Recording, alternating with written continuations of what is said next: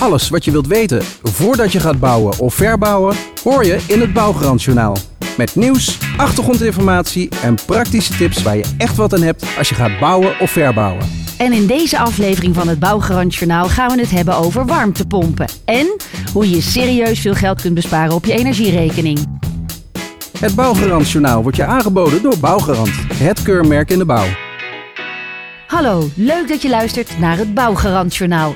Mijn naam is Gabi Milder. Ik kondigde het net al even kort aan. In deze aflevering gaan we het hebben over warmtepompen. En daar praat ik straks over met Rick Bruins van Remea. Ook besteden wij aandacht aan energiebesparende maatregelen. Maatregelen die makkelijk zijn te nemen en waar je veel geld mee kunt besparen. Daarvoor zijn we op bezoek gegaan bij Gwen Jansen van Milieu Centraal. Maar dat allemaal straks. Eerst pakken we de glazen bol erbij en kijken we naar interessante ontwikkelingen en trends voor dit jaar. Bouwgarantjournaal, feiten en cijfers. Dit jaar zullen we meer gaan horen over zogenaamde op-top-woningen, waarbij nieuwe woonlagen worden gebouwd bovenop bestaande flatgebouwen. De prijzen voor bouwmaterialen zullen de komende tijd sterk blijven fluctueren. De verwachting is dat veel materialen duurder zullen worden. Al zijn er uitzonderingen. De prijs van bijvoorbeeld staal is de afgelopen periode met 2% gestegen en de prijs van aluminium met 6%. De kostprijs voor hout is de laatste tijd echter afgenomen, met prijsdalingen tot wel 25%. Als we kijken naar specifieke productgroepen, dan zien we dat bijvoorbeeld deuren en kozijnen duurder zijn geworden, met prijsstijgingen tot wel 9%. De trend dat oudere mensen langer in hun huis blijven wonen zet ook dit jaar door. Ook zullen we steeds meer projecten zien waarbij senioren besluiten om samen een wooncomplex te ontwikkelen. Als we kijken naar de huizenprijzen in 2023 is de verwachting dat deze dit jaar met gemiddeld 6% zullen dalen. Flexibele bouwconcepten moeten dit jaar zorgen voor meer betaalbare woningen, want er is een grote groep spoedzoekers, zoals starters, arbeidsmigranten en mensen in nood. Flexibel bouwen zal daarom veranderen in flexibel gebruik van leegstaand vastgoed, zoals kantoren, scholen en winkels. Het verder isoleren en verduurzamen van het huis staat bij veel mensen bovenaan de lijst met actiepunten voor dit jaar. Hierbij denkt men vooral aan het installeren van zonnepanelen, het plaatsen van isolerend glas en de ingebruikname van een warmtepomp. Het isoleren en verduurzamen van het huis is voor veel mensen dus een groot punt van aandacht. En daarbij denken veel mensen ook aan de aanschaf van een warmtepomp. Maar wat is een warmtepomp nou precies?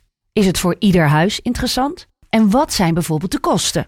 Voor de antwoorden op deze en vele andere vragen is inmiddels de expert op dat vlak aangeschoven en dat is Rick Bruins van Remea. Rick, leuk dat je er bent. Dankjewel, goedemorgen. Rick, jij weet alles over warmtepompen. Ja. En om maar direct naar de kernvraag te gaan, wat is nou precies een warmtepomp? Ja, wat een mooie vraag. Hè? Wat is een warmtepomp? En tegelijkertijd ook best wel een lastige vraag, want het is best wel een complex uh, systeem.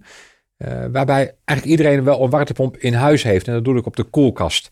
En wat een, een koelkast thuis doet, die verpompt warmte van de binnenkant van de koelkast naar de buitenkant, naar de achterkant van de koelkast. En dat doet een warmtepomp ook. Die haalt warmte uit buitenlucht of uit water of uit de grond. En die verpompt dat naar binnen toe. En daarvoor gebruik je geen gas, maar elektriciteit.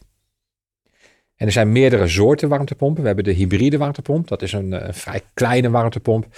Uh, die plaats je naast je gasketel, waarbij je gasketel gewoon uh, behoudt. Mm -hmm. En die warmtepomp, uh, die plaats je daarnaast. En die warmtepomp gaat eigenlijk jouw woning verwarmen, zolang het buiten niet heel koud is. Zolang het buiten niet vriest, zou ik bijna zeggen. Mm -hmm. En als het buiten wel gaat vriezen, dan komt die warmtepomp normaal gesproken capaciteit tekort. En dan wordt de ketel gevraagd om, om te helpen en om bij te stoken voor die dagen dat het onder nul is. Plus dat je ketel ook zorgt voor warmwaterbereiding. Nou, dat is een toepassing die gebruik je bij bestaande woningen die, die, die redelijk of matig geïsoleerd zijn. En kijk je nou naar heel goed geïsoleerde woningen, zoals bijvoorbeeld nieuwbouw, ja, dan kom je op een all-electric warmtepomp. En die plaats je in plaats van een gasketel. Dan gebruik je geen gas meer, maar dan ga je volledig over op all-electric. En uh, dan verwarm je dus volledig met je warmtepomp. Oké, okay, je hebt dus twee soorten pompen. Een hybride warmtepomp die meestal wordt gebruikt bij bestaande woningen. En dan in combinatie met de cv-ketel. En je hebt de all-electric versie die vaak wordt gebruikt bij geïsoleerde nieuwbouwwoningen. En daar is de cv-ketel niet bij nodig. Ja, dat klopt. Ja. Maar hoe werkt dat dan aan de buitenkant van het huis? Want je moet toch heel flink stuk de grond in? Ja, ook daar maak ik weer onderscheid eigenlijk tussen, tussen twee types. Je hebt inderdaad uh, grondgebonden warmtepompen, zoals we dat noemen, waar je een uh, warmte uit de, de bodem haalt. Dan moet je mhm. inderdaad 100 of soms wel 300 meter uh, de grond in. Dat wordt bij nieuwbouw toegepast. In bestaande mm bouw is dat eigenlijk een heel lastig onderwerp, want ja, je moet de hele tuin overhoop halen, halen om dat, dat te doen. Ja. En daarom wordt ook vaak een, een luchtwarmtepomp gebruikt en die haalt zijn warmte uit de buitenlucht. En stel nou, uh, je hebt net enorm geïnvesteerd in zonnepanelen. Heeft het dan ook nog zin om dan ook nog met een warmtepomp aan de slag te gaan? Ja, zonnepanelen en warmtepompen gaan natuurlijk heel mooi samen. Omdat mhm. de elektriciteit die je gebruikt, uh, ja, die kan je dan toepassen om je warmtepomp mee te voeden. Waarbij het wel zo is hè, dat zonnepanelen het meeste opwekken als je de warmtepomp niet nodig hebt voor, uh, voor verwarming. Maar functioneel staat het los van elkaar. Dus een warmtepomp functioneert ook prima zonder zonnepanelen. En zonnepanelen functioneren ook prima zonder warmtepomp. Ja. Maar de combinatie is natuurlijk wel erg aantrekkelijk. Ja. Maar moeten mensen dan ook investeren in een hele nieuwe cv-ketel? Want ik kan me voorstellen dat de kosten dan wel weer heel erg hoog worden. Ja, even, nou, even doorgaan inderdaad op die hybride warmtepomp en het kostenaspect. En zoals ik al zei, die hybride warmtepomp plaats je dus naast je ketel. En het leuke is, die ketel, nou, dat is gewoon de ketel die je al hebt. Dus je hoeft geen hm. nieuwe cv-ketel aan te schaffen als je oude nog goed is. En dat maakt ook dat je flexibel bent in het moment eh, dat je dit gaat overwegen. Hm. Dus heb je nog een goede ketel, ja, laat die lekker hangen en breid die uit met een hybride warmtepomp. En, en dan de vraag, ja, wat kost dat dan? Nou, de overheid die betaalt flink mee, die geeft een vrij forse subsidie. En dat betekent, en dat is wel afhankelijk van de situaties als je die hebt, maar dat je rekening moet houden met een, met een investering van ongeveer 3500 euro ja. Eh, voor het product, inclusief installatie, maar mhm. na aftrek van subsidie. En, en als je dat dan vergelijkt met een all-electric pomp, is dat dan een stuk duurder? Ja, een all-electric pomp is duurder, omdat je dan een grotere warmtepomp nodig hebt, maar ook uh, uh, een voorziening om warm water op te slaan, dus een boilervat. En dan uh, kom je op, op investeringen die ongeveer uh, drie keer uh, hoger zijn. Nou twee tot drie keer hoger. Mm -hmm. Dus ja, dat is een andere investering. Zeker. overigens zijn beide investeringen wel rendabel. omdat je veel minder gas gaat gebruiken. Oh ja. ja is het wel aantrekkelijk, ook qua terugverdientijd. Om een voorbeeld te nemen van zo'n hybride warmtepomp. -hmm. je gaat toch ongeveer 70% op je gas besparen. En nou, afhankelijk wat je dan betaalt voor gas en elektriciteit ja, moet je toch rekenen dat je, dat je uh, uh, richting de, de 700, 800 euro per jaar gaat besparen op je energierekening. Ja, en dan is een investering van 3.500 euro natuurlijk best wel eh, aantrekkelijk om te doen. Ja, zeker. Ja. En, en neemt zo'n warmtepomp eigenlijk veel ruimte in beslag? Ja, ik, ik hoor heel vaak, zo'n warmtepomp is ontzettend groot. Maar mhm. zeker voor hybride valt dat wel mee. Weet even dat een warmtepomp bestaat dus uit een binnenunit en een buitenunit. Nou, de binnenunit is, is klein. Die is vele malen kleiner dan, dan een cv-ketel. Uh, houd er rekening mee met, met een afmeting van ja, een vrij forse schoenendoos, heb ik wel eens uh, gezegd.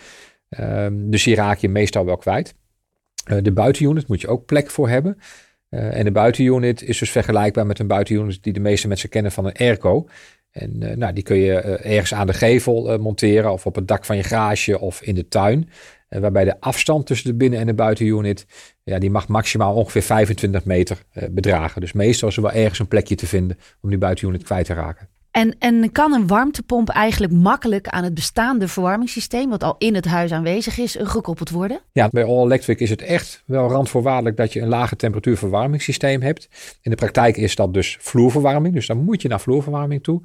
Bij hybride uh, is dat zeker niet uh, noodzakelijk. Uh, de, ook daar is vloerverwarming wel een, een, een gunstige bijkomstigheid, maar mhm. zeker niet voor, voorwaardelijk. Ja.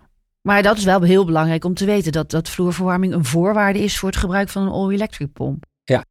Je gaf al eerder aan dat de overheid een subsidieregeling heeft. En blijft dat voorlopig ook nog zo? Nou, de minister heeft aangegeven dat subsidie uh, gehandhaafd blijft tot 2030. De ISDE-subsidie heb ik het dan over. Ja. Uh, wat zou kunnen fluctueren is de hoogte van de bedragen. Op dit moment wordt er uh, voor, voor een, hybride waterpomp van, van 4 kilowatt subsidie ter hoogte van 2400 euro verleend. En uh, ja, mogelijkerwijs dat dat uh, zou kunnen wijzigen. Maar ik heb er geen signalen toe op dit moment. En stel, ik, ik luister nu naar het Bouwgarantjournaal. En, en ik ben helemaal overtuigd. En ik wil zo'n warmtepomp aanschaffen. Heb ik die dan morgen in huis? Ja, de, de, kijk, de leeftijd van waterpompen is best wel een issue op dit moment. Hè. Dat komt door de enorme vraag. En dat komt mhm. weer door, uh, door de huidige energieprijzen vanzelfsprekend. Uh, heel concreet, als je nu bestelt, dan heb je morgen niet, volgende week niet en de volgende maand ook niet. Oh. Uh, maar wil je uh, in, in, in de volgende winter kunnen genieten van een lagere energierekening, is het wel heel verstandig om heel snel actie te ondernemen. En eigenlijk wel op heel korte termijn met je installateur in overleg te gaan over een, een bestelling die je kan plaatsen. Ja, zeker. Ja, ja. Nou, hartstikke duidelijk, Rick. Dankjewel voor je komst en je, en je heldere uitleg. Ja. En wellicht spreken wij elkaar weer in een volgende Bouwgarantjournaal. Dankjewel. Ja, heel graag gedaan. Dat was mij genoeg om hier te zijn. En voor meer informatie over warmtepompen verwijs ik iedereen graag naar de website van onder meer Milieucentraal, Remea en uiteraard Bouwgarant. De hoge energierekening, dat is iets wat veel mensen bezighoudt op dit moment. Maar deze rekening kan echt omlaag worden gebracht met de juiste maatregelen. Nou, wij zijn de straat opgegaan om te horen wat de Nederlander denkt te moeten doen om energie en dus geld te besparen. Laten we daar even naar gaan luisteren. Nou, ik voelde laatst wel tocht een beetje bij mijn ramen. Dus ik denk dat daar nog wel een, uh, verbeterpunt ligt. Dus wat beter isoleren.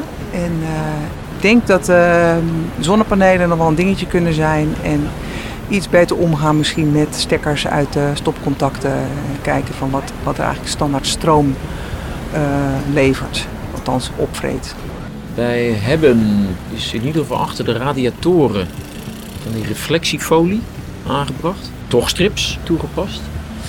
We hebben verder in de kamers waar uh, er niet direct verwarming nodig is, hebben we de verwarming gewoon uitgedaan. En uh, ja, de jaarlijkse truiendag hebben we ook uh, inge ingelast. En we spelen ook wel met gedachten om ja, goed isolerend glas in de toekomst te gaan toepassen.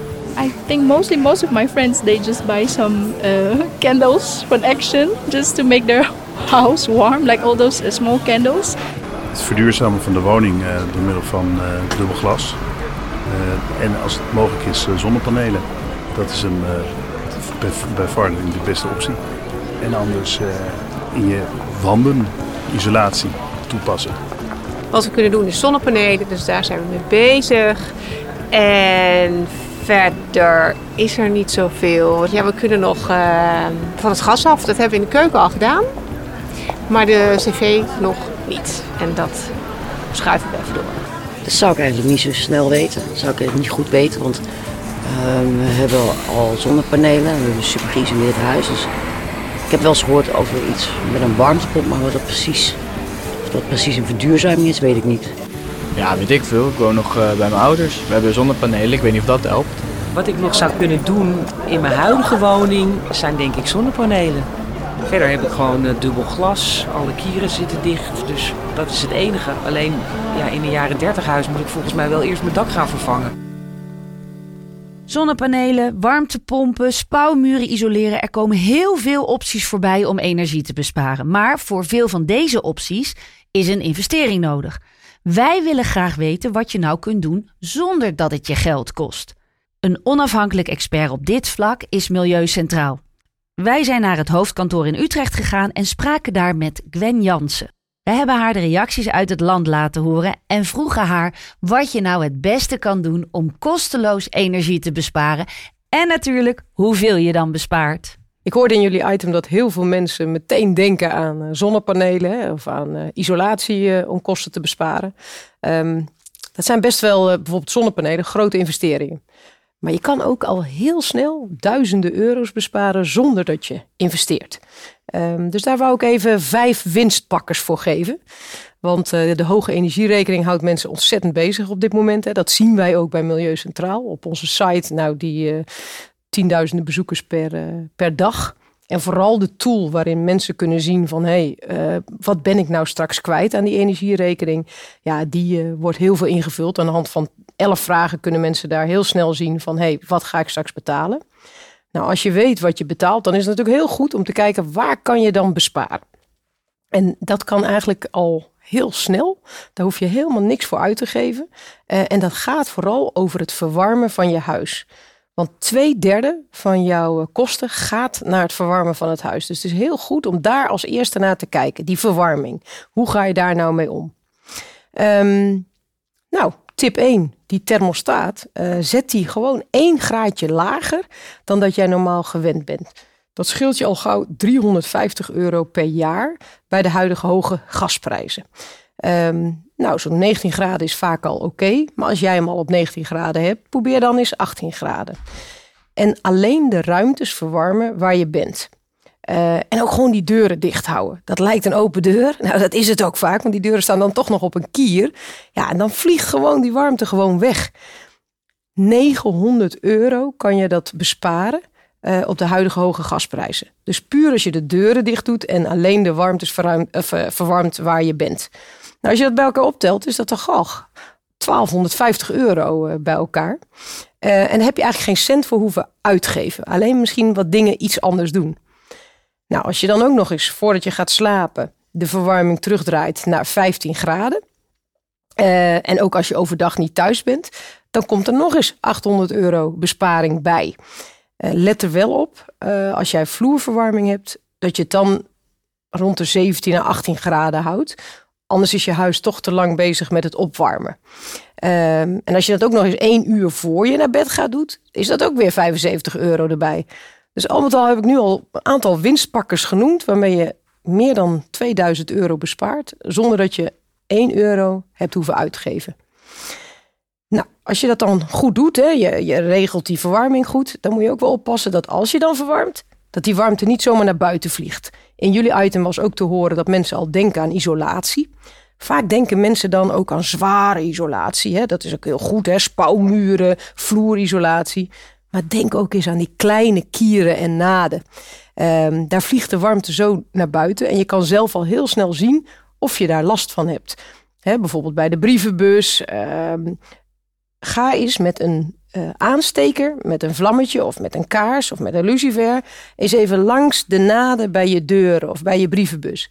Als je die ziet wapperen, dan weet je, hé, hey, hier komt iets naar binnen en vliegt de kou eigenlijk zo naar binnen en misschien de warmte naar buiten. En dat is jammer. Dus dat is een hele slimme manier om even te achterhalen, hé, hey, waar kan ik bijvoorbeeld met wat kit of met een tochtstrip uh, aan de gang. En die brievenbus, dat is ook vaak uh, wel een goede om in de gaten te houden. En nou, als je dan die kieren en naden hebt gedicht, 220 euro per jaar levert jou dat op. Uh, let wel op dat je wel blijft ventileren in je huis. Je moet natuurlijk niet straks uh, stikken in je huis, want dan ben je verder van, uh, van huis. Dus zorg wel dat er voldoende frisse lucht binnenkomt door ventilatieroosters. Een andere tip, ja, die kost ook niks, is gordijnen s'avonds dicht houden. Of overdag als je er toch niet bent. Zorg er wel voor dat ze dan niet voor de radiator hangen. Dat scheelt je 90 euro per jaar. Uh, dus ja, dat, zijn allemaal hele redelijk simpele tips. Als je dan toch misschien daardoor wat hebt bespaard, kan je misschien radiatorfolie kopen.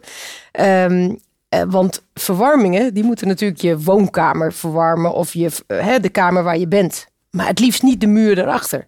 En dat zien we toch heel erg vaak, dat die verwarming naar achteren straalt. Dus die zit dan, die, bijvoorbeeld die koude buitenmuur, op te warmen. Nou, dat is gewoon jammer. Nou, daar heb je een soort folie voor. Dat kan je achter je verwarming uh, plakken. Dat haal je bij elke bouwmarkt. Uh, kost een paar euro. En daarmee bespaar je al gauw 120 euro per jaar. Dus dat is eigenlijk in het kort uh, een aantal winstpakkers die je zo in je zak kan steken door dingen net iets anders te doen. Je hoorde Gwen Jansen van Milieu Centraal. Twee derde van je energiekosten gaat dus naar het verwarmen van je huis. En met de tips van Milieu Centraal kun je zonder investering ruim 2000 euro per jaar besparen. Zet bijvoorbeeld de thermostaat 1 graad lager dan je gewend bent. Verwarm alleen de ruimte waar je bent en hou de deuren gesloten. Hou daarnaast de thermostaat overdag en voordat je gaat slapen op 15 graden. En kijk ook goed naar kieren en naden, bijvoorbeeld bij de brievenbus. Hou er een vlammetje bij en je ziet direct waar je actie kunt ondernemen. Zo zijn we alweer aan het einde gekomen van deze aflevering van het Bouwgarantjournaal. Graag bedank ik Rick Bruins van Remea en Gwen Jansen van Milieu Centraal voor hun bijdrage. Bedankt voor het luisteren en graag tot de volgende keer. Alles wat je wilt weten voordat je gaat bouwen of verbouwen. Je hoort het in het Bouwgarantjournaal.